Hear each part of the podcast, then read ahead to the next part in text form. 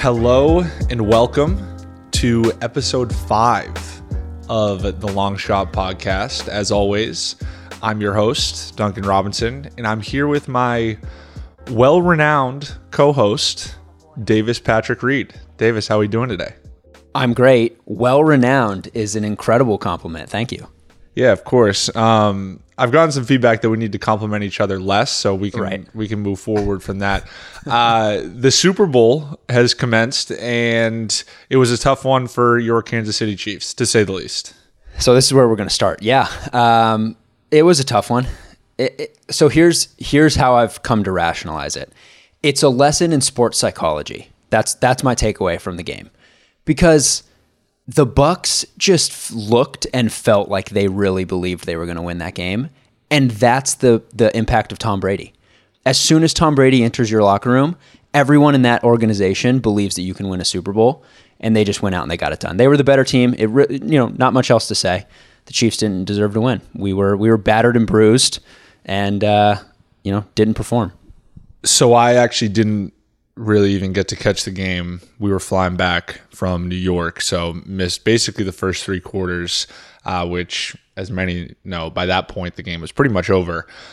But what my night did consist of was checking the score on the plane's Wi Fi and then also periodically checking in with you and making sure that you were in good spirits, uh, considering just how things were going, because it got pretty dark there for a sec. your phone calls are i think meant to be supportive but weren't really helping i was in a dark place i appreciate you trying though i think that's what matters Yeah, I mean, I think just in general, there's something obnoxious about Chiefs fans. I don't know if it's just that you guys are like such a high powered offense, but it's just like, you know, you're down in a game and it's like just the arrogance to just know that you're going to come back. And and I think it was the same this game. There was everyone was sitting waiting around. Oh no, the Chiefs are going to make a run. The Chiefs are going to make a run. And it just never happened. it felt different this time it did it felt different Mahomes was just running for his life the entire game. It, it- you know, we didn't score a touchdown. So what else can you say? You can't win the Super Bowl if you're not going to score a touchdown, let alone if you're going up against Brady. So uh, t- tip your cap to him. He's great, obviously. Uh, it is what it is. We move on. We move forward. I saw that the odds for Super Bowl 22 just came out, and the Chiefs are favored, which you know I guess is exciting. So here we go. Road to uh, road to 2022 Super Bowl champs. if that helps you sleep at night, um, then please lean into that fully. I, I think you're spot on in that the it's so interesting Brady in that it's not like he's this physically dominant player. Um, and it's not like he's putting up crazy numbers either. I mean, there are multiple quarterbacks in the NFL that have better seasons than him. But you talk about somebody moving the needle from a competitive standpoint. He just amplifies the locker room and instills confidence across everybody to the point where you just feel like you have a chance. I'm sure if, if he's in your locker room. I mean, I've I've experienced it um, to an extent with, with Jimmy. You know, when he's in our locker room, particularly in the playoffs, when he's in our locker room, everyone's looking around like we got a chance because we got that guy. Um, so I, I I can relate to that to some extent, but you know, you're talking about the the greatest of all time. I think it's undisputed at this point. So uh, the the level in which he does that is incredible. Yeah, I agree. And you're right. Again, just the power of believing that you can win, which is which is special. Here's a segue for you: believing you can win. The Miami Heat are coming off their uh, first back-to-back series sweep of the season.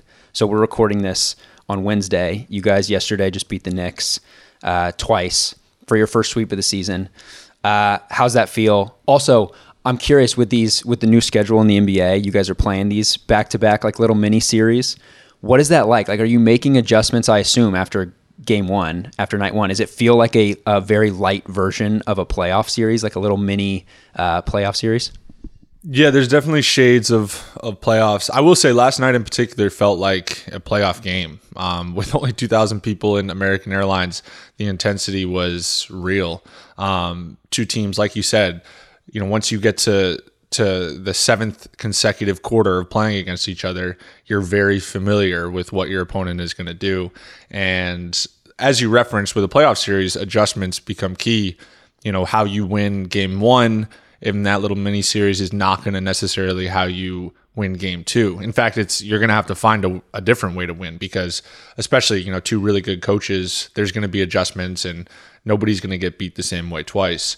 Um, so yeah, it was uh, definitely good to get those two. Um, playing in, in the Garden without fans is surreal, just kind of weird, eerie feeling.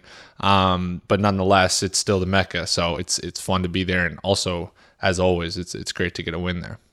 So you guys played them on Sunday, and then again on Tuesday. And Tuesday they had D Rose, so they the the D Rose trade happened right after you guys played him the first time.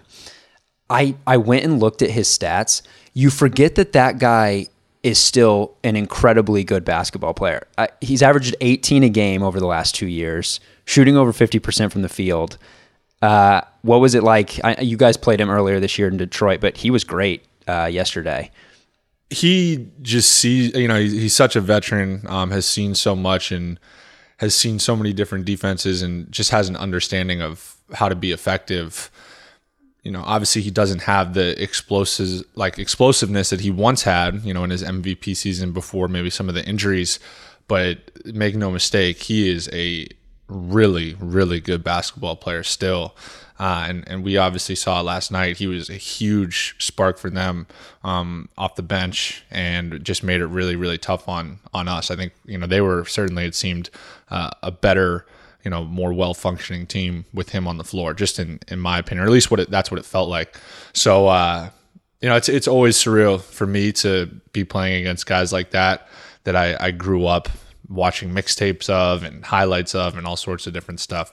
Um, so yeah, it's it's. Uh, I'm happy for him that he's in a, a new situation, uh, or at least I'm, I'm assuming that he's excited about that. So uh, definitely happy for him. Didn't you tell him earlier this year that you w- grew up watching his mixtapes? Did that happen on court? I think you've told me a story like that.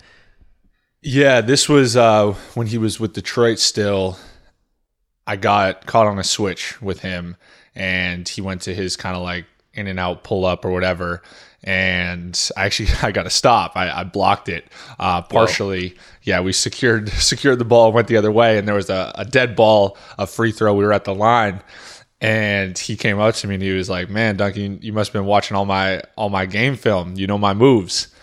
And I, I just kind of laughed. I was like, "Man, I've been watching your game film and your highlights well before this year, man. Like I, I grew up watching that." And uh, he just had this moment. He was like, "Man, that's crazy, man." And he said to me, "He's like, I'm a huge fan of your game," and I was like, "Damn, that's crazy." I was like, "I was like, no, no, no, no, no." I'm a fan of your game. There was just kind of like this little moment, the game within the game of like, that's crazy. Like Derrick Rose, you know, former youngest MVP ever, like, eh, you know, all the accolades. Um, it was just like, wow, that's, it was definitely kind of that like aha moment uh, for me. I've had a bunch of them in my career, but it was definitely one of them. Yeah, that's special. Um, I want to ask you about a text you sent in our group chat a couple of days ago. Oh wow, we're we're uh, taking private things public. It seems. Yeah, yeah, yeah. yeah. Because I think it's really interesting. I, I do. I think it's it's a genuine, honest comment that I think is fascinating to hear from a guy like you. You texted us after a game, after a game where you didn't shoot it like you wanted to, and you texted us and said, My shot feels so good right now. I would have guessed all of those were going in. You were like, It's just a matter of time before these start falling, which I think is really interesting and really powerful for you to have that mindset and confidence moving forward. Because, you know, to be completely frank, you haven't really had a slump in your career up to this. And right now you're going through a little bit of one. And so for you to have that mindset where you're texting your friends afterwards, like, hey guys, my shot still feels really good. I just think, and especially a guy like you who you function on high confidence, right? So I don't know. When I read that text, I was like, eh, eh, eh, I just, I felt good about it. I wanted to get your take on that and what you mean when you say, man, my shot feels so good right now. And then what it's like to deal with when it does feel good, but maybe you're not seeing the result that you expect. Yeah. You know, the, the psychology of of shooting um, is something that still fascinates me. Um, just because I, I, think the game you're talking about, I think it was New York recently, uh, where I where I went. I think I went four for ten from three, which you know is forty percent at high volume, which is considered you know 40% three you know from three is is high level. Um you're right in that it's i'm incredibly hard on myself in general but it's it's not where i want to be. But it's also like you know shooting is so it's it's so delicate in that if one of those goes in one more of those goes in and a variety of them felt great like you said coming off my hand all of a sudden i'm 5 of 10 or 6 of 10 if two of them go and that goes from uh oh gosh i couldn't make a shot tonight to that's a high level shooting game 5 of 10 6 of 10 from 3 so it's it's so delicate. Um and and, and you're right. There are this is a stretch right now that i'm going through really for the first time in my career or my professional career i should say where i'm having difficulty whatever it is catching a rhythm. The ball is just not going through at, at the rate that I'm used to or I'm I've grown accustomed to. Um, so it's a, a big part of it with me is just continuing to take the right shots. And it's not like anything feels off or feels different, as weird as that may sound, because I, I could go seven for 10 or two for 10, and I'm shooting all the right shots. A lot of the shots feel the exact same and there's not this you know great discrepancy between the actual shots themselves.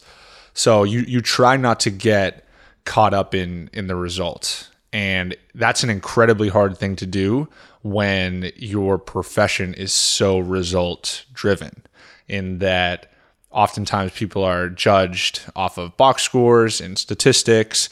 And saying that you can just turn a blind eye to those things is unrealistic. So you that's like the internal battle that I think everyone deals with, but particularly right now, you know, I'm I'm certainly dealing with. You know, I try not to be a um, you know, just a percentage watcher where I like I'm just obsessed with my percentage, but instead making sure I'm doing the right things to generate good shots and just take good shots within our offense. And you know, I feel like I've been doing that. And uh, you know, I'm I'm a strong believer in just keep keep the work the same, keep the habits the same, and and eventually, you know, water will will find its level. So, yeah, I, I appreciate you uh, bringing up the fact that I, I, haven't been shooting it great, um, but you know, you're right in that it's it's a reality. So it also doesn't make any sense to act like everything's normal and act like I'm you know shooting it great when I'm not. That's just kind of not living in reality. So. Uh, it's it's just all about being persistent. You know, I'm going to continue to to put in the work that I, I put in, um, you know, on non-game days and before games and all that sort of stuff. And uh, from there, you know, control what you can control and live with the results. Yeah, I mean, I think. Well, first of all, you're welcome for for bringing that up. I'm sure that's something you really wanted to talk about. But water always finds its level. I think that's an incredible quote, first of all, but an incredible mindset. And you talk about, and you've talked about this before and like you just said, it's about attempts. And so I think when you think of it that way, it's easier to it's either easier to just keep it pushing and keep it moving. Uh, so the other thing I wanted to ask you about is they have recently, they being the NBA, have recently made it sound like the All Star Weekend is happening. So I know last episode we talked about how it was trending that direction. It now seems like it's pretty much a done deal. Uh, and and some of the biggest guys in the league have come out and not so subtly spoken out against it, thinking it's a bad idea, whether it's because of load management or safety with COVID. I'm just curious what you what your take on that is when you have some of your leaders in the league coming out against it. Is it almost like do you feel the need to jump on board and and join them or are you just sort of watching from afar like all right, well we'll see what happens? Watching from afar. I mean in in terms of this conversation my opinion and point of view is generally irrelevant. Uh, nobody's taking it into consideration. Uh, but I, I, do think that those guys, that you know, the um, year in year out all stars, they do actually have, have the power to to potentially move the needle with this type of stuff. Uh, so I, I, I, think it's I, I understand where they're coming from. Um, I think that from what I've gathered, the frustration comes from the fact that it was talked about and discussed that there wouldn't be one. And now this seems to be kind of thrown onto guys. So, you know, I think both sides have a point, and I'm, I'm not trying to play too much of the middle here, but I, I totally understand why players feel the way they do. But I actually want to transition to another form of high level basketball content. There had been some requests on YouTube, I believe, some in the comments, looking for a Davis Reed high school highlight tape. Oh, and I just want to publicly address that those requests have been heard and we have something on the way. And I just want everybody to stay tuned on our YouTube channel for some Davis Reed high school highlights. And let me tell you, you're in for a treat. It is a high level of basketball. Um, I liken him to a, a lefty Steve Nash, you know, floor general, really sees the floor, uh, dynamic with the ball in his hands, you know, can hurt you in a variety of ways. But I, I think that all of those comments will really come to life when you get to experience the highlight tape because it is something special. We're we're we're in the process of figuring out a soundtrack. Uh, I'm a strong advocate for Bow Wow, the uh, what's it called, Basketball by Bow Wow. Yes. Um. So that that's what I want to be the the track. But um. Yeah. Stay tuned. I have so many things to say. Uh, first of all, you are you are really building up anticipation for something that I'm not even sure you've seen. I think you've seen clips. I don't know if you've seen the whole mixtape. Secondly, you bring up like Mike. I just want to quickly mention I, I flipped by like Mike 2 the other day on TV and it is so bad with all due respect because the first one I didn't even know they had a second one. Oh my god. The first one is the legendary movie, iconic movie. Oh yeah. The second one was just so disappointing. This is also me getting away from my high school. Yeah, highlight. well, I was just gonna say I haven't seen the entire tape put together, but I know your game. So let's not, you know, let that get misconstrued. I know your game and I know what you bring to the table. Um, so yeah, I, I think everybody will be excited for that. Let's let's move on here to the Reddit question of the day. Davis, what do you got? This one is special. This one is really, really special because I was flipping through Reddit the other day and came across a post on Reddit, on Reddit's community that was addressed to you. Which, you know what this means? It means we're having an impact We're making the waves. which is which was the goal all along. Like it feels like we're becoming part of the community. Which how Mm. great is that? Uh, so user Hoka Mojo posted Duncan. This is how he starts his post. Duncan, comma. So he just addresses me. he's asking you. I suppose he, he could be talking to another Duncan, but we have to assume that he's he's asking you. Well, the beautiful thing is, is, is it's now made its way to me. A hundred percent. So Hoka Mojo, your voice has been heard. Well, uh, what's his question? He asks, and again, it, it begins Duncan. Are there any shooters arenas in the NBA? What's the hardest gym to shoot in, and what's the easiest? Hoka Mojo, that's a, that's a good question. I will say the NBA is a little bit different than college in the sense that in college you don't really know what you're going to get because not everything is uniform. You know, different venues, different schools might have different deals with, you know, certain companies. So the backboards might be different or the rims might be different or the layout of the facility might be different. You know, there isn't a stanchion, but it comes down from the the ceiling like like at Duke, you know, it's just different across the board. The NBA everything is pretty much the same. We're all working with the same rims. We're all working, you know, everything has a stanchion. The backdrops are different. So you could make an argument that some sh- some backdrops are, are more friendly for shooting than others. Some backdrops go deeper. Um, some are a little bit more tight. Like Minnesota has a tight backdrop relative to uh, a lot of these other places. I would say, I mean, obviously, I'm I'm somewhat partial and biased to Miami, but I'm most comfortable shooting in our home arena for a variety of reasons. Um, mostly just because I have the most reps there and I've put in time there. So I would say that is uh, is the best shooting arena. But I've also heard that teams that come in really like shooting on those rims uh, in in American Airlines. So I would say that that's up there for sure. In terms of the worst, I don't know if I could really can think of one off top. I, I would probably just pick whatever place I have my I have the worst numbers, um, which I can't really think of off the top of my head. I actually I will say I think that MSG's rims are a little bit tighter than normal. Um, maybe it's probably completely made up and, and not real and has no legitimacy to it, but it's my own experience and I'm sticking to it and calling it a fact. What about Staples? Uh, particularly the Lakers when they're playing there because they pump that fog. Yes. Is so that, that is that weird? That's the only thing. So Staples and MSG both they do funky things with lighting. So it's a little bit different in those two venues because they do different stuff with lighting. Like you said, they have the fog, uh, particularly in Staples, and actually I think Brooklyn does that now too. I don't know if they kind of bigger senior venues, so maybe it's kind of you know they want to treat it like a stage. Um, a lot of other venues, it doesn't really feel like that though. So maybe that makes a difference. I don't know. I you know, for example, Staples, I only play there twice a year when you know it's Lakers and Clippers. So I'm not super familiar with it, but it's definitely something that I've I've kind of come to notice there. Yeah, makes sense. Um, all right, you want to hit the long shot feature this week? Yeah, actually, uh, we can uh, we can do this one together. This will, can kind of be a group effort.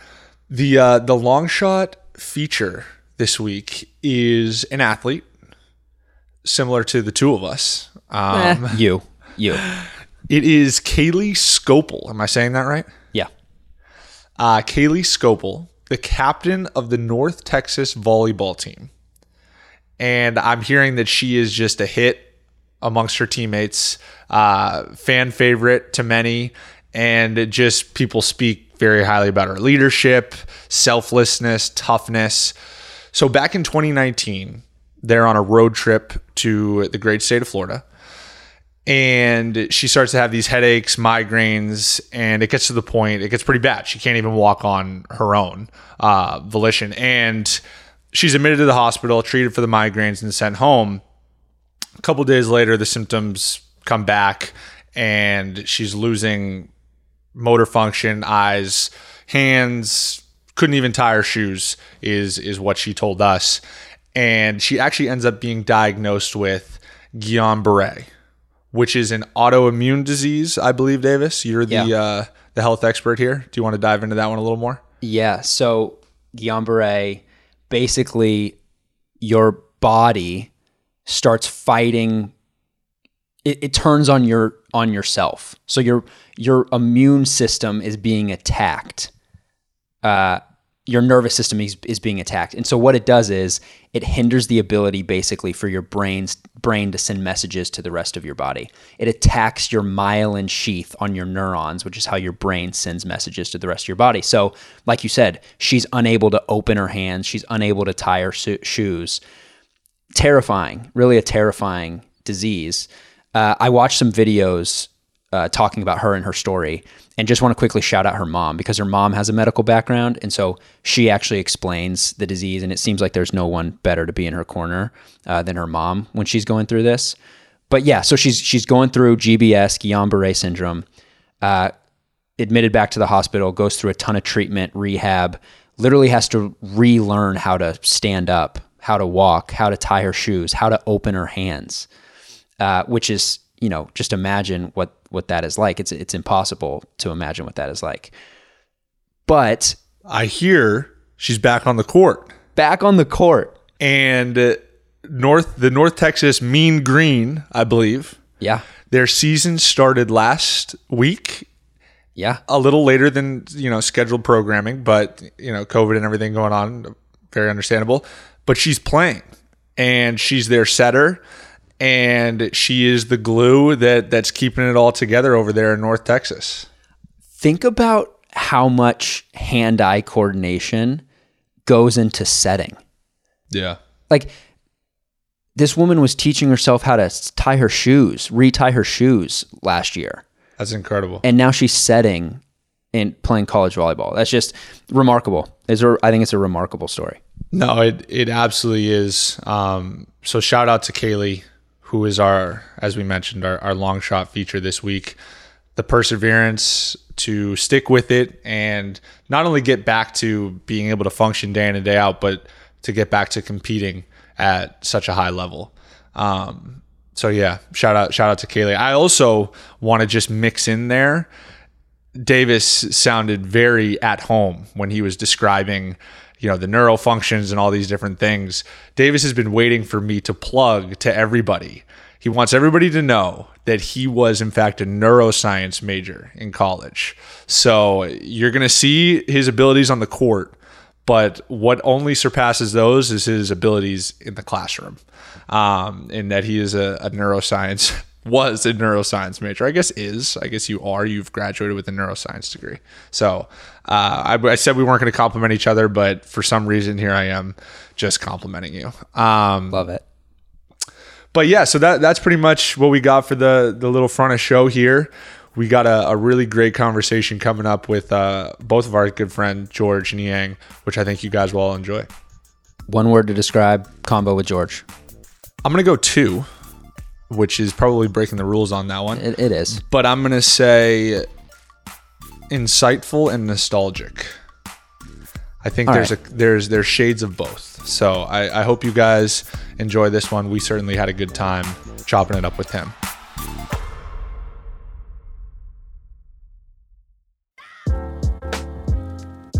here with uh, both of our, our good friends, uh, Georges Niang, who is a two time first team All Big 12, two time NCAA All American, 2016 Karl Malone Award winner. That's the best power forward in the country, folks. 2018 first team All NBA G League, current member of the red hot Utah Jazz, who we also play this week, and of course, an Ames, Iowa legend. Legend. Welcome to the Long Shot Pod, Georges Niang. Wow. I mean, you guys know how uncomfortable that gets me, but you know what I mean? Thank you. Uh, maybe you could mention of how many beers I used to drink at the local pub in Ames, Iowa, but maybe next time. Yeah, we could we could save that one uh, for another episode. But no, we we do like to give all of our guests uh, you know, a resounding intro. Um, but you know, you, those are all things that you accomplished. So you deserve to hear it read back to you. You really do. Thanks, brother. I, I appreciate that. I appreciate you guys having me on. I've heard nothing but great things about the Long Shot podcast. No, I appreciate that. Um, so, so for the listeners, Georges and I actually grew up in the same area, uh, the Northeast. He was kind of North Shore Boston uh, the pride of Methuen, Mass, if you will. Uh, and I, I had the privilege of watching him absolutely dominate high school basketball. Uh, AAU, prep school, didn't matter. Uh, then to go on and be criminally under recruited. Then I watched him dominate college basketball. You know, we we had a friendship, so I closely followed his career. And then once again, you know, hearing about how it was not translatable to the next level. And my question to really just open this up for you, Georges, is how has this constant lack of notoriety shaped your habits, first and foremost, but ultimately shaped your career? Uh that's a that's a real good question to be honest with you. Uh, usually I just try to deflect and joke around about it, but I think the biggest thing that stands out to me is I've always loved the game of basketball. I'm sure, you know, I mean, me and you think a lot alike and you feel the same way. But the one thing I could never stomach was like just quitting. Like someone could be like, "Hey, I got 500 shots up tonight." And in college I'd be like, "Well, sh- shoot, like I can't stomach like knowing that that person like got better while I was like hanging out at the house." So, I just no matter like what anybody said to me or what anybody said about me, whether it was negative or positive, like I just never quit. Like it could be like, hey, you're not going to be good enough at the next level. You're not going to be fast enough. And I always took that um, just as motivation for me to work more. And I think it goes for successful people in the world is, you know, half of the world can't even show up. Never mind show up and work hard. So that's the two things that I just told myself that like if you just want to give yourself a chance. Like at the end of the day, like at the end of my basketball career, I just want to be able to sit back and know that like, hey, I I did what I love to do, but I literally have no regrets. Like I put my all into it. And it's funny that, you know, you mentioned like the turning point of that, but it honestly goes back to when we were growing up. Like we talked about it earlier on the phone, where literally our days in the summer would Monday through Saturday would start at like 9 a.m. and we'd go work out. Um, even with little kids, like it was like Yeah. we were we were literally like 16, 17 years old, and they were like nine and 10 year olds working out on the other end. And like it was integrity hoops, and we were there from like nine to like 11:30, and like whether it was working on ball handling, play on three on three, no dribble, and then literally it'd be like two o'clock. Then we'd go to Dover High School, and the same thing would happen from two o'clock to like 4:30. We'd be working out. Then at night we'd have like a session at like from eight to like 9:30 at Berwick Academy, and it just was like it never was work. And whenever you tell people about it, they're like three times a day. Like that's kind of crazy, but I know because we've had conversations about it. It's just like we just love to hoop. Like there was nothing. We didn't want to play video games. We didn't want to go hang out at Hampton Beach. Like we would just rather just hoop all day, smell, stink, like wear the same sweaty t-shirt for the first session, let it dry the second and wear it the third. Like it was just something that we love to do. And I just think through our journeys, like we've never quit and we've never lost the love for the game, no matter how ugly it gets. Yeah. I mean, first off, there was always a yoga session mixed in there as well. Um, true. Disappointed that, that you forgot that. Um, but but you said it, and that paints such a funny picture because, like, looking back, right? You said it exactly. We were in the gym with middle schoolers, elementary school kids, doing the exact same drills, going through all the same things. If at that point you had told like a bystander, two people in here are going to play in the NBA, it just would have been like the most laughable thing ever. But I, I, I was always impressed because like I wasn't a heralded high school player, but at that point you were like you were playing BABC, you had offers, and you were still. I was just always impressed by the fact that you would humble yourself and understand that this was actually what was getting you better is doing these things because and, and it really all comes back to, to Noah LaRoche, who ran Integrity Hoops and is now, uh, you know, Yeah, shout out my to him. opin- yeah, to Noah yeah, one of the, one of the, if not the best, you know, trainer um, in in basketball. But he was doing this stuff with not only us, but but little kids as well, and we would go through it every day. Like you said, it was just about the habits of continuing to show up. Yeah, I think people get confused. Like when you think of when someone's like, "How can I be an NBA player?" Like they think they have to go search out this like trainer from like San Francisco or LA. But the more that I think back on like our journeys, and it's not like we're like perennial like all stars, but I mean like we have played meaningful minutes in NBA games. I think it's just like the more like consistent simple days you have of just like stacking consistent days of work whether if it's a one dribble pull up or just learning how to read a defense or playing 3 on 3 with like a two dribble limit. Like the more that you do that the more like you gain skill you gain confidence. And then when it comes out to being in the game it's like I've done this for countless hours over and over and over again. And people think there's like this magic trick or magic trainer and they're out here on the internet like browsing Instagram thinking like I need to find this special person this will get but it's like no like just like anything else like it's hours and hours of hard work and like I tell people this like successful people in the world have one thing over another person and that's just grit like I just refuse I refuse to give up. And and I think that's the one thing where people get confused is they're like, well, everything has to go right. And yeah, like I tell people I wouldn't want to do my journey over again because I know there's some luck that goes into it and I like Yeah. wouldn't want to mess anything up. But I think if you show up every day and stack consistent days, like you're eventually going to get better. And from there on out, like whatever is going to happen is meant to happen. I don't think there's any secret formula or philosophy that makes you an NBA player. But I do agree. If you told people uh, ten years ago that we were going to be NBA players, they would have been like, "These these two kids, that that Maybe fat kid over there, and then that that tall, lanky, skinny kid." I don't know.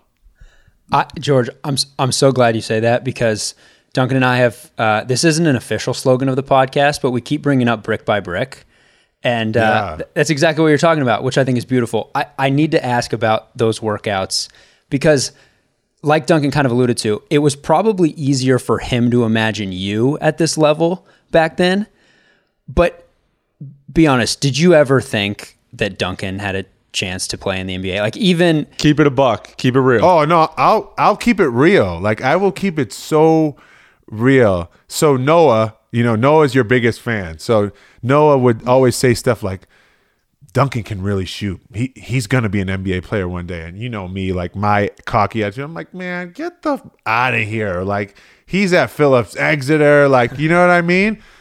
Because like you, you know, you think you know what what like an NBA player looks like, but at that time, like I didn't even know like what you know what I mean, what I was Yeah. looking for at that point. And then uh, you know, he's he'd always like mention it and this and that. And you know, I was trying to trans transition myself into like a shooter or like a dynamic big because you start growing out of like the being able to play down low. And I'm like, no, like no way, like I can shoot it better, like this, that, and the other, da da da. And then what really turned my my head was was the year my my freshman year at Iowa State. He, he was you were you were at Phillips Exeter, and they were streaming Tilton, my old high school, against Phillips Exeter, and you beat us at Tilton, and that's when I was like, dang, like he's only going to Williams, like he like looks like someone like I could imagine myself at Iowa State like passing the ball to, right? So then I'm like, all right, and you know, you, you kind of like somewhat think of it and like, ah, maybe, ah. But you know, obviously I'm not spending my whole day thinking about Duncan Robinson. So it'd be like it'd be like a couple days here and there. And then uh, you know, obviously I'm sure with this podcast, people know your accolades of what you did at Williams. And I remember reaching out to you when you said that you were transferring. And I was like, hey, like, what do you think about this? And I, honest to God truth, if I could find the text, I texted Coach Hoiberg and I'm like, hey, like, I grew up with this kid. He could really shoot it. Like, 90, 50, 40. Like, your type of, you know, shooters like love hearing that. Like, so Fred Hoiberg was like, ah, he was like, you think he'll take a walk on spot?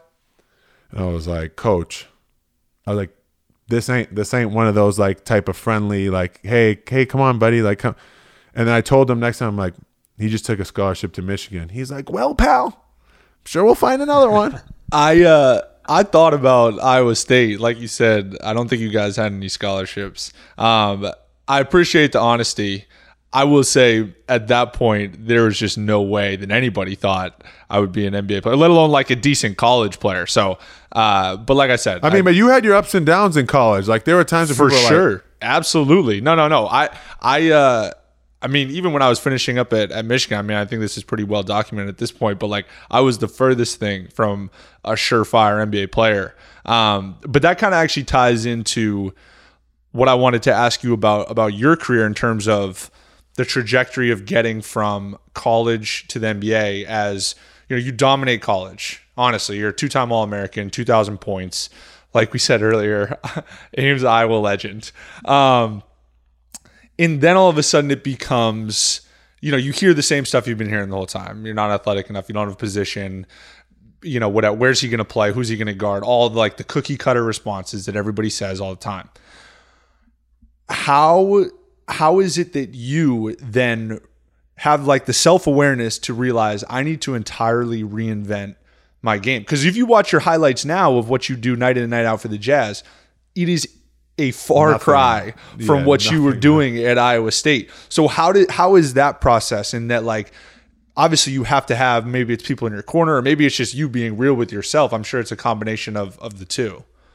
Yeah, I think another thing um, is you got to be self-aware. Uh, you got to know your limitations or what you can and can't do, but you also have to learn. And the best thing for me, to be honest with you, like when I got drafted, because when every I think everybody sees their goals, right? You're like, hey, I want to be a college basketball player. Then you're a college basketball player, but then you're like, okay, I want to be an All American, and I want to, you know, you see those goals. I feel like when I was thinking about the NBA, it was like I want to be an NBA player. It wasn't like I want to be an NBA player and like play 15 minutes a night. It was like I want to be an NBA player. So like during the draft process, you hear like don't make draft night your highlight, and I'm like, yeah, yeah, yeah. Like you get drafted, I'm like, I'm an NBA player. I made it, and that was like the worst thing but best thing for me, right? So I'm I get drafted 50th to the Pacers. I'm thinking like, hey, I'm an NBA player. Like I don't know why I thought this, but I'm like, I'm eventually going to be given a chance to play. But like as me and you know, like it's not like that. Like nobody owes you anything. Nobody cares what you did in college. Nobody cares what you did before you got to the NBA. Like now it's like Davis, you were saying brick by brick. Now it's like time for you to start with no bricks and now see if you can build your house now. And it was it was great. Like I enjoyed my experience in Indiana and then I was cut. And that was the best thing that happened to me because that made me realize like okay, your routines that you had in college that made you good, they stopped when you were in Indiana because all you saw was you were an NBA player and you thought you thought that they were going to give you a chance. Now I realize like I had to go out there and like take it. So Yeah. I went down to the G League and the the best thing that I ever came up with was just a routine. Like no matter if I was tired, sick, not feeling well, feeling good, there was like a routine that I did every day. I lifted before practice, I shot before practice, and then got treatment after practice. It was like a four hours of like of my day. But you know, when you're professional, you just you have that much time in your day. It's like to take care of your body. So once I started figuring that out, like every day, like or week or month, like I just felt like I was like constantly feeling a lot better, feeling more in shape, feeling like I was making shots. And it just came down to just having a routine one day at a time. Like I feel like me and you have had this conversation where it's just like, hey, I'm just trying to stack good days on top of good days. And next thing you know, I have a good month or a good year. Right. And uh but yeah, the best thing that happened to me was was getting cut because it made me realize like there's no handouts, right? It's Yeah. more or less like, all right, who's going to show up and who's going to take this opportunity? Because there's 400 other guys that are waiting outside to get the same opportunity. No, that's that's real. Um, I I totally hear you in terms of like once you get to to this level, everything just changes. Like you're starting back from from ground zero. When you're in college, right? Because I truthfully, like I had a lot of those same things of you know if I if I check this box and if I'm all league and you know this guy who is all league got drafted here and if I do this and I take care of business there, like all these things will start to align. And my career just didn't happen that way at all. But for you, it did happen. Like you're an All American, you're the best player on one of the best teams in the country. Is there this helpless feeling at that point? And and you were on draft boards, but you're looking at mid second round, you know, maybe late late, second second, round, round. Who- right? Who knows? So is there this helpless feeling at that point of like, man, like what do I have to do? Like I I've I've done everything there is to do in college. I've won at the highest level. I've had production at the highest level. Like is there that helpless feeling of like what do I got to do? Uh no, I don't think I let myself get to that point because then I think I'd be more on the verge of like giving up than I would be moving forward. So part of my French, it was more like I'm gonna go show these motherfuckers like why I need to be ahead of the, Right. the next person. Uh just because that's just how I've I feel like that's just how we've had to grow up. Like you know what I Yeah. mean? Like it whether if it was at like South Playground in Portsmouth and we're playing in the was it Power Light like Gaslight Summer League. yeah, where you're playing against grown men who are looking at you like, you know, and you have to at some point you have to be like, nah, like enough is enough. Like I'm not, I'm done getting punked, and I'm gonna go score on you. So I just Right. feel like it's not like we grew up a little rougher than anybody else. Like we we've both had great childhoods. You know what I mean? Like Right. a lot of amazing things happen, but at the end of the day, like I never wanted to look back on my career and say like what this wasn't enough. I wanted to be like, okay, what more do you need to see? Like, do you want me to play this person one on one? Do you want me to play this? What do you want me to do? And I think after a while, it it gets tiring, but it's sort of like I, I read a book called "The Obstacle Is the Way," and it's it's more or less like that's part of my journey. That's the Georges Niang journey. My journey isn't you know uh, I don't I don't want to be specific, but like a Markelle Fultz or like someone else. You know what I mean? The number Yeah. one pick. It, it- that wasn't my journey. My journey was I'm gonna have to keep on proving people that yes, I'm the right answer. And if you want to see it again, I'll do it again.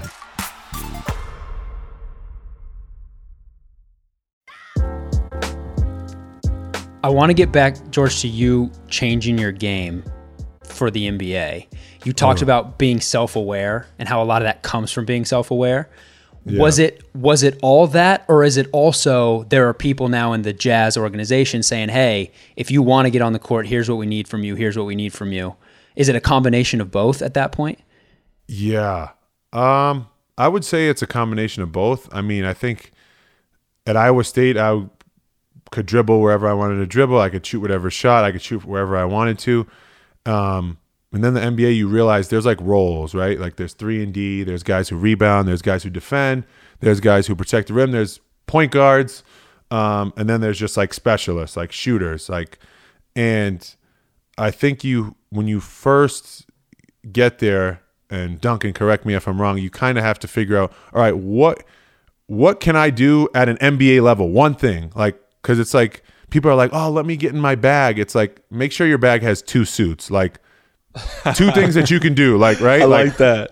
either like you know you don't need 17 outfits you just need one or, or two you know what i mean and like shooting will get you on the court and keeping being a neutral defender or, or being able to handle the ball and be another playmaker like those things are like kind of what have, have gotten me on the court but it really started even simpler than that like we played a big lineup it was derrick favors and rudy and they started and they needed someone to play like four minutes each half and be able to make corner threes. So literally, my coach Alex Jensen sat me down. and He said, "Hey, there's been a lot of guys at your position that come and they go. Do you want to know why they go?" And I'm like, "Yeah, like what? What? Why do they go?"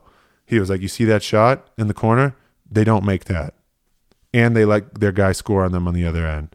He was like, "So if you can make that and not let your guy score like every time down," he was like, "You'll play." And he was like, "Let me tell you, when you get in the game, like you know, you don't get like a couple up and backs to make a shot. Like probably the first time you check in, they're not going to know who you are, and they're going to help on Rudy and Donovan, and you're going to have a wide open three. I hope you make it."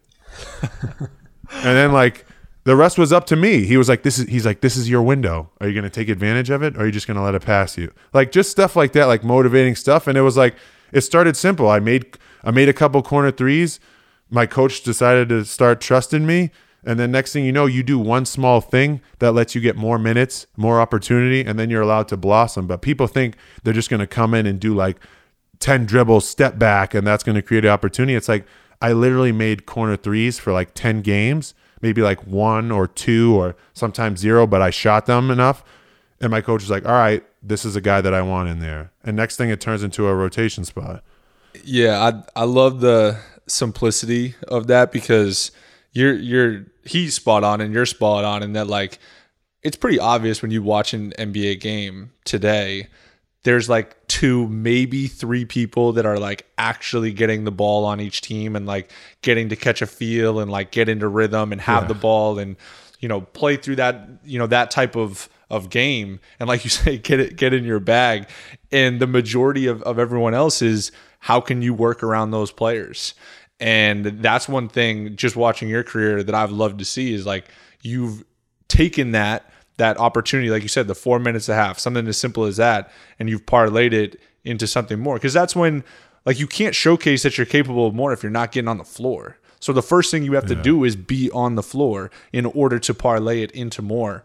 Um, and and now like you know you had bright spots in the playoffs last year. You've you know shown your versatility as a defender and everyone knows that you're capable of, of doing more. Everyone that at least has followed your career has seen what you can do with like the ball in your hands and do different things. But right now, that's what the Utah Jazz needs you to do. And that's what being a professional is, is showing up and, and doing your job and what's asked of you. Yeah, one hundred percent. I think Alex Caruso hit it on the head. I I read a quote. He was like, "Dudes are coming in to an interview thinking they're interviewing for the CFO, but it's really for the janitor spot." And I was like, "That's spot on." Like, it doesn't get any realer than that. But the problem is, is society has everybody fooled that like, yeah, the NBA probably highlights um, LeBron James, uh, you know what I mean, Anthony Davis, Donovan Mitchell, Devin Booker, but they also didn't highlight when PJ Tucker was scoring zero points but guarding the other team's best player and having ten rebounds. Like Yeah. that's that's the thing where it's like little stuff like that goes unnoticed and it's like, hey, yeah, the the guys who score all the points get a lot of money, but so don't the guys that just play defense and rebound.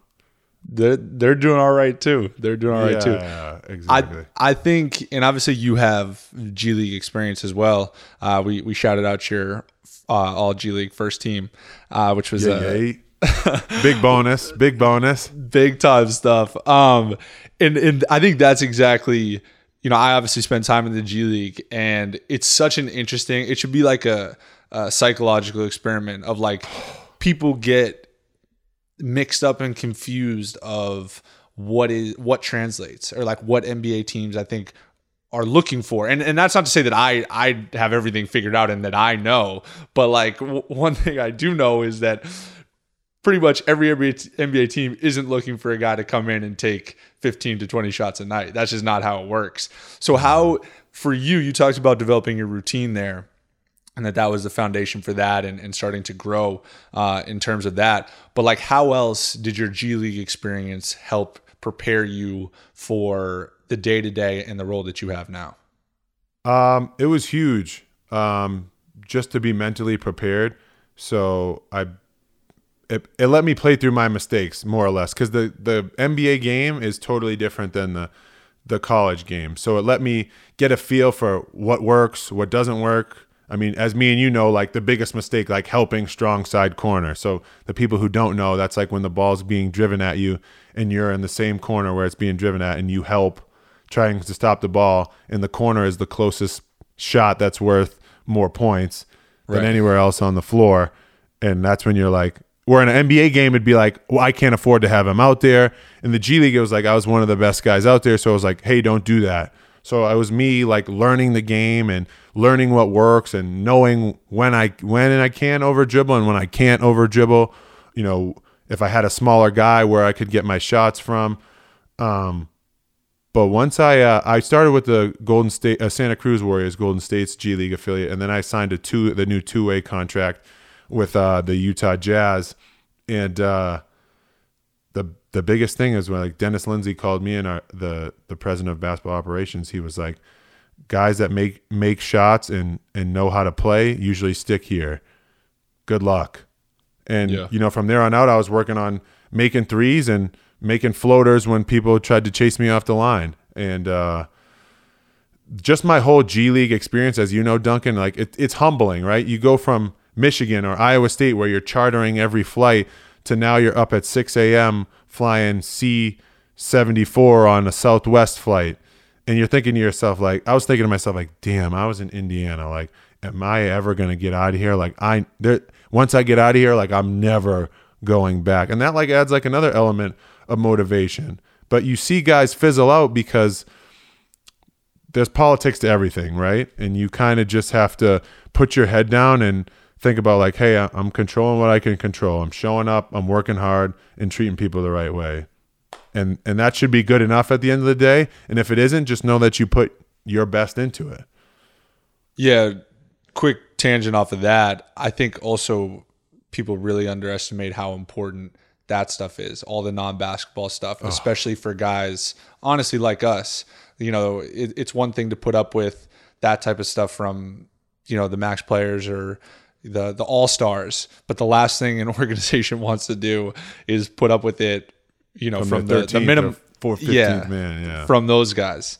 Um, so I, I think, yeah, exactly. That's that's uh, incredibly important. You talk a lot about how specific your role is right now, and, and I, that's something that I I can certainly relate to. How do you avoid putting yourself in a box of like, for example, in the off season? Obviously, this off season was unique in that it was so short. But how do you avoid still working on other areas of your game and still improving and obviously doing those things really well because you know that that's what's getting you on the floor but still developing cuz you know I I'm a firm believer that I'm not like far from I'm far from a finished product in terms of like my best version has not been achieved and I know you feel the same way about yourself so how do you avoid that of like you don't want to just work on corner threes and floaters. Like you still want to showcase and have ultimately have a role in the NBA that is more than that because you're a competitive person. How do you walk that line?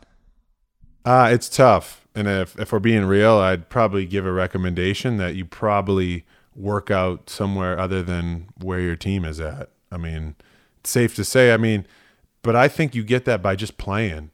And I'm, I don't mean like playing with like at the YMCA, but like real like competitive pickup, whether it's with college guys and different things like that. And, and you see like, okay, like this is what I do in my jo- daily job. Like I shoot corner threes and try and make floaters or drive to the rim and, and, and kick out. But then again, you're like, okay, what three things have I been, what positions have I been put in when I've been in an NBA game where I'm like, ah, like I don't feel comfortable. Yeah. Those are the try to like two or three things. And I don't try to do like six or seven. Like two or three is even a lot. Like Give, this give me, give me one. Yeah, give me one or two. Yeah, this offseason it was more or less like shooting off the dribble because I knew like you can only be catch and shoot for like so long. So like you do a good job of it. It's like you come off a handoff and you throw the ball out and then like run into it and like that's a simple way of shooting off the dribble but creating space. So that's one thing that I tried to learn because literally I'd pump fake and take a dribble and move over two inches and the guy's hand is like here instead of here. And it's like I I I think people get misconstrued. It's like you like like I talked about getting in your bag. Like there's there's a I buy I feel you on not being a finished product, but there's a limit to like what you possibly can be, right? Like Yeah. you're never going to be dunking over like seven footers, but there are things that what you do that you can expand that like take a little bit of effort every single day that will make you this much better. Um, so I try to find those little things. I don't know if that's really answers your question specifically, but I'm not working on my between between cross step back. No, I, don't think those things will get me better. But I do. I, this summer I tried to work on being being better posting up. So like if you know teams are switching one through five, that if I do get the ball late in the shot clock, I can make a play and shooting off the dribble. Those are two things. Like I don't think people need four to six or anything like that. I think that that perfectly ties into like a lot of your messaging early on, which is just like the incremental improvements, like the day to day, like just continuing to build, stack, and you know if you continue to work on these things over time, they'll start to like seamlessly be added to your game. Um, so I'd, I'd, I'd definitely hear you on that, and I and I'm similar in my approach in that I think it's important to be like super specific going into an off season of like this is what I want to walk away with. This is what you know. This is where I am, and also like you said, having the self awareness or like people in your corner that are going to be real with you. I think that's another just general issue in in professional sports in general, but maybe particularly the NBA is like people just get the wrong ideas or have like maybe like arguably even detrimental ideas that are like being fed into their their ears and it just goes down to ultimately ends up being a, a bad thing for everybody involved um i want to ask a little bit about the jazz this year in that obviously you guys have it rolling right now um I think as of the time we're recording this, you guys are the best record in the NBA, uh, and it just seems Say like it again. Say it again. it just seems like you guys are firing on all cylinders. There's haven't been. I mean, you guys got Derrick back, favors. Um, there hasn't been any crazy, you know, roster moves or anything like that. It's pretty much the same team that you guys had last year. Um, not the same team that we saw in the the bubble because you have you know Bogdan back, but what have you noticed this year uh, in comparison to last? What's changing? What's different? And how what has ultimately been you know effective for you guys? Um, you know, obviously when you lose like a 3-1 lead and you bring back the same team, you're obviously going to have like that sour feeling. Um, obviously we felt like we had Denver beat, right? And clearly we thought we had them beat cuz they came out and then they they beat us. And I think when you have like a whole off season to marinate on that and think about it, and then you think about, you know, what can we do better? Uh, how can we improve? And I think it started off with coach. I mean, I think we played a preseason game against the Suns, right? And we won. They didn't really they didn't play anybody. I think Jae Crowder sat out. And we weren't really defending and he came in the next day just going in on us like you guys don't care, you know, this that and the other. You know, I'm I'm probably like putting the PG version of this, Right. but he was like I know what not running back in transition gets us. I know what not defensive rebounding. I know what not picking up the ball at the right spot over half court gets us. It gets us out in the first round. And I think all of us, like, I hate talking about people's money, but a lot of the guys that we brought back got taken. I mean, you get taken care of. I mean, you play to win games, but you also play to support your family. And a, a lot of the guys that are here are taken care of. So, all right, guys, like, what are we going to sacrifice? Like me and Joe Ingles talk all the time and he was like, "All of us are taken care of. Like, none of us need to score 20 points or do something spectacular every night. Like, we have all the pieces. Now it's like, who's going to sacrifice whether coming off the bench or passing up a good shot to get a great shot or you know being that guy that chases around Lou Williams the whole night or you know Duncan Robinson you know I mean Joe has been known to be that guy when we play you guys you know I mean like hey I won't play a ton of pick and roll cuz I'm going to be exhausted but Duncan Robinson's not getting more than you know four threes off and it's just a sacrifice that I think all of us have have put in and realized that you know we're all taken care of, right? We all have a handsome check at the end of each month. Now, like we talk about winning, like you know, everybody talks about like, yeah, let's get after it, like let's win, let's now like let's let's really do it because we just were talking about it the last couple of years, and look where that got us. You know, so I think it finally like enough is enough, and I think we're rolling. I mean, it's early, like injuries happen, COVID happens, so you kind of just want to. You, like you said, Davis, brick by brick. I'm just trying to take it one game at a time. Like I didn't even know we were playing you guys, but now that I know, but I know we have Boston tomorrow night, and I'd rather focus on that than looking too far ahead because then I end up tripping over Boston, Milwaukee, Philly, and then it's like, who knows what happens after that. I'm curious. So you obviously don't have a Saturday against Duncan Robinson circled on your on your calendar or on your schedule. um, but I am curious because you guys are good friends and you have other guys in the league that you're good friends with. Like when you play Denver and you're playing Monte, like what is that like? Is it? I I I, I remember seeing a post game interview with D'Lo when they were playing the Sixers a couple years ago, and some reporter asked, like, I think Ben Simmons had a good game, and he was like, "Are you happy to see Ben playing well?" He's like, "No, it's the playoffs. Like I'm trying to win." But in the regular season, is it different? Like say say you play Miami Saturday and Georges goes for 25, Duncan.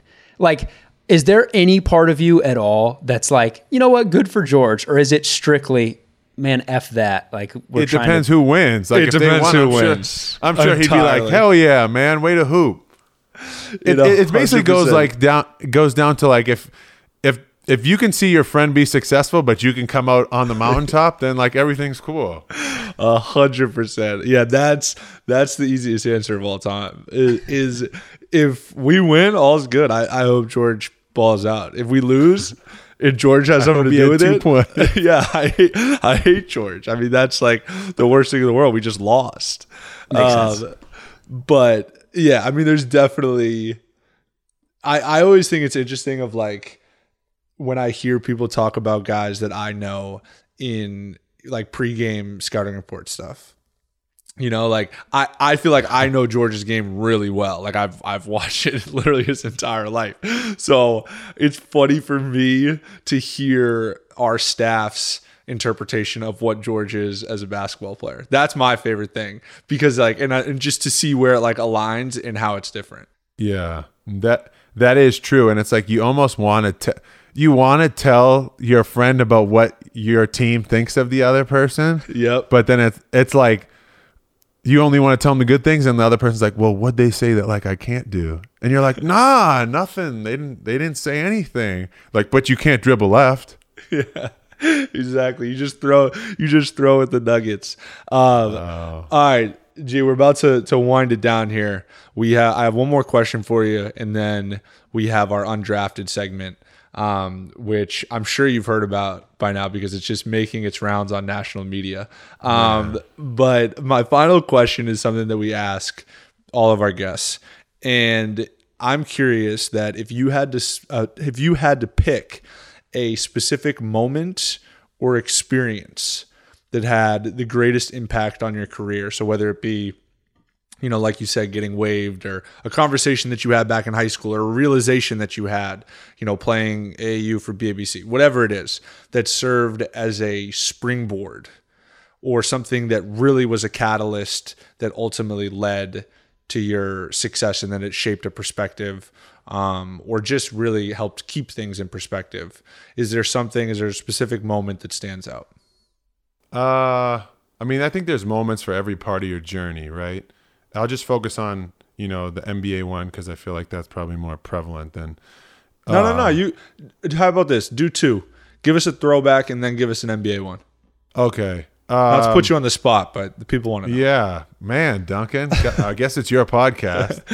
Um, I would have to say one would be when I broke my foot in college, and uh, Noah LaRoche, the trainer that I work out with, um, when I was in the off season, you know, after I had done my rehab and was ready to start getting back on the court, uh, was like, "Why do you think that you broke your foot?" And if anybody who knows Noah knows, he's asking these questions because he already knows what his answer is, but he wants to know what you think. So I was like, "Ah, freak accident." Like, oh, like I stepped on someone's foot. He was like, l- l- he pointed to a mirror. He's like, "Look at yourself." And I weighed like 260. He was like, "Your body could not physically handle everything that was going on here."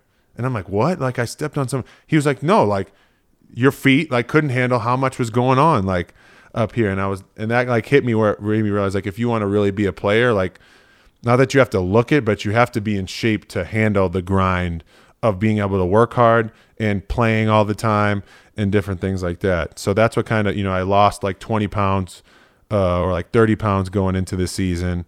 And I had some of the best. I was a, that's when I was a two time All American my junior and senior year.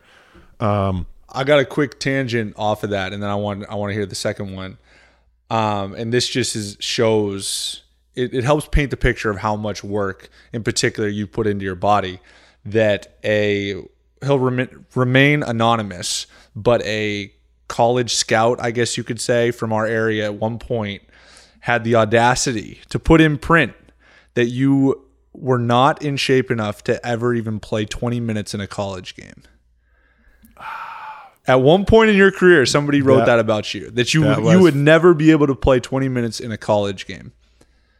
That is facts. That and that was just adding fuel to the fire. But uh no, I mean th- those are part of the things though that you have to accept. And like we talked about awareness with Davis is like, all right, am I gonna be like mad that that person said that, or am I gonna change, you know, things so that people know that like, no, you said that I couldn't do it, now I can do it. Now what else do you think that I can't do?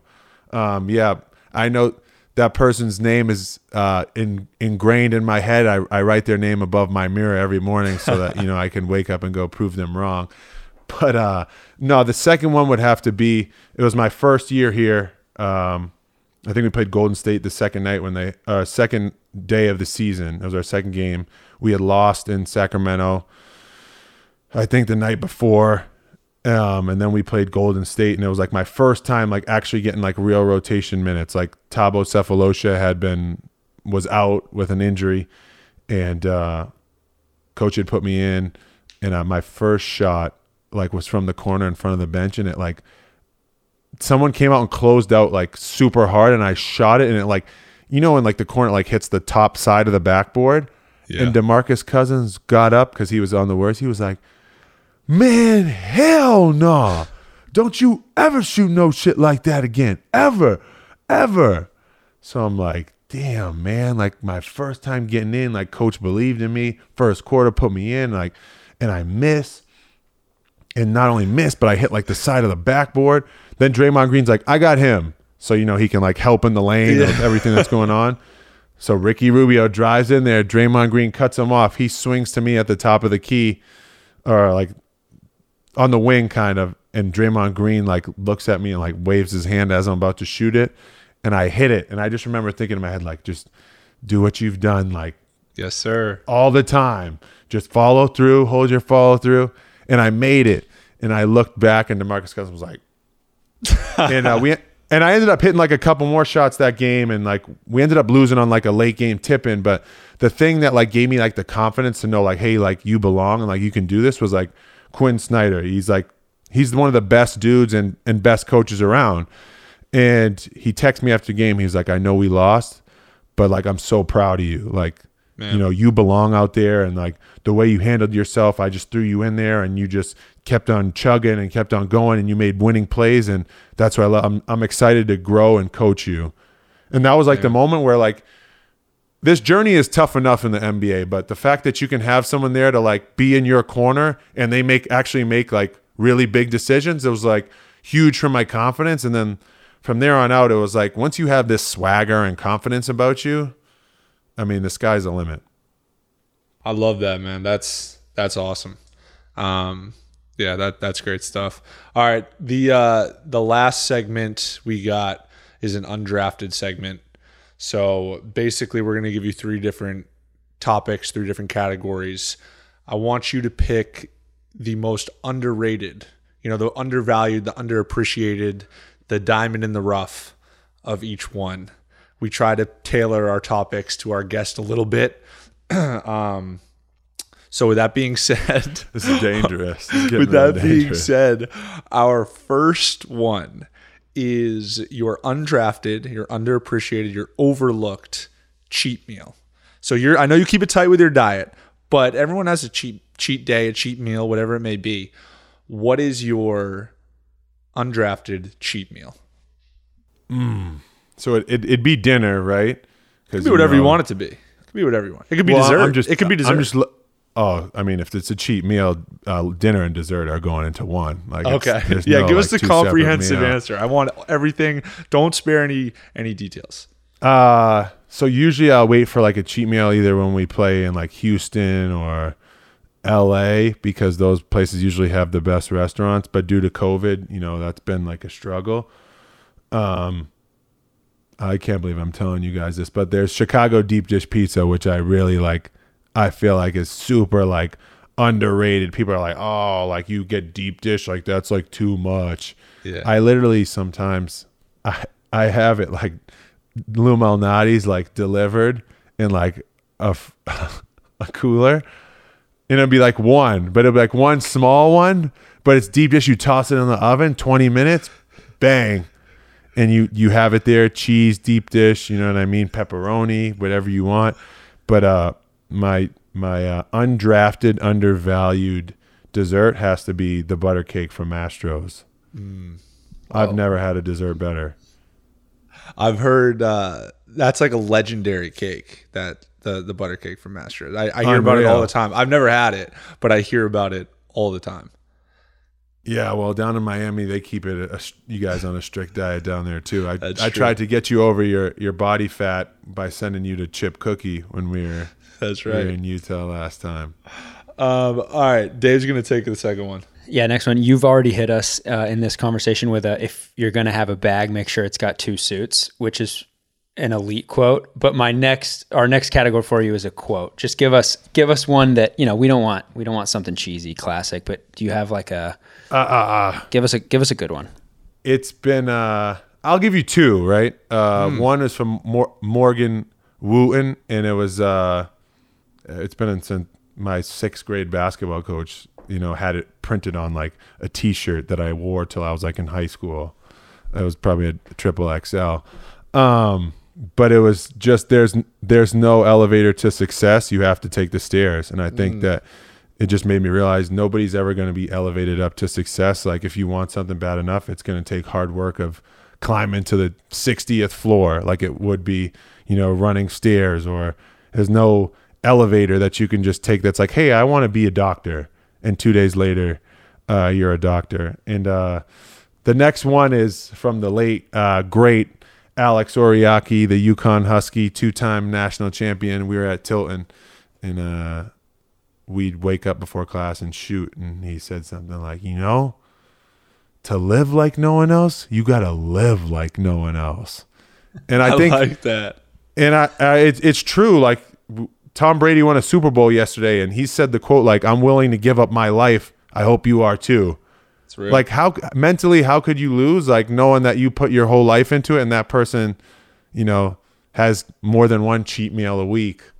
Um you know i i don't know. Those are two quotes that i kind of live not live by but you know they keep me motivated and at a surface level because you know with this uh this journey you know there are peaks and valleys and you kind of got to stay on the sh- straight and narrow and not get too high not get too low and just remember that you know just continue to work hard and good things i mean this has happened for us. Who would have thought 12 years ago we'd be on a podcast you in miami? I would never imagine you in miami. You're like the most like simple guy in uh me in utah.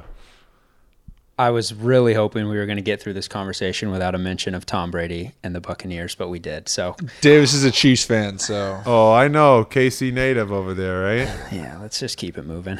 Dunk, you got the last one. Yeah. The uh, the last one, Georges, is a overlooked, underappreciated book. So just a book recommendation for the people. Uh, you know, I've I read this book uh, a while ago, but the Energy Bus by Jon Gordon. Um, that's just it was probably one of the first books that I got into, like actually like motivational reading. Like I've read The Power of Moments, like I mentioned earlier, the obstacle is the way, but the Energy Bus is so true because I'm such an emotional person, as Dunk knows. Like there'd be sometimes I'd miss a shot and punt a ball into a middle school light, and next thing you know, we're paying for the repairs on the light in a small town middle school in New Hampshire. and then they're like, Georges, like come, seriously, like you can't be acting like this. Um, and it just made me realize like wherever like your energy is at is how your life is going to pan out. If you're going to be a negative person and always be down in the dumps, then your life, you're always going to find a way to look at life negative. And if you're a positive person, you know, stuff could be horribly bad, but then you look at it like, well, it could be worse. And I'd rather be that than live dark and gloomy and, be negative. So the energy bus and Jon Gordon does a, a great job of, of, um, painting a good motivational picture with all of his books. The energy bus just happened to be one that I first started to read when I was getting into reading and motivational books. So that, that's a undervalued, undrafted book that should have went top 10. That's uh, that's great stuff, man. And and anybody that knows you uh, truly knows that, that you live by that. So uh, we've we've all been uplifted thanks to the the 50 minutes or whatever it's been uh, that you've been gracious enough to join us. so uh, so Georges, thank you, man, for coming on. Um, I'm sure people will will love this. We certainly had a great time with it. But yeah, thanks for taking the time, man. No, thanks for having me on, guys. I appreciate it.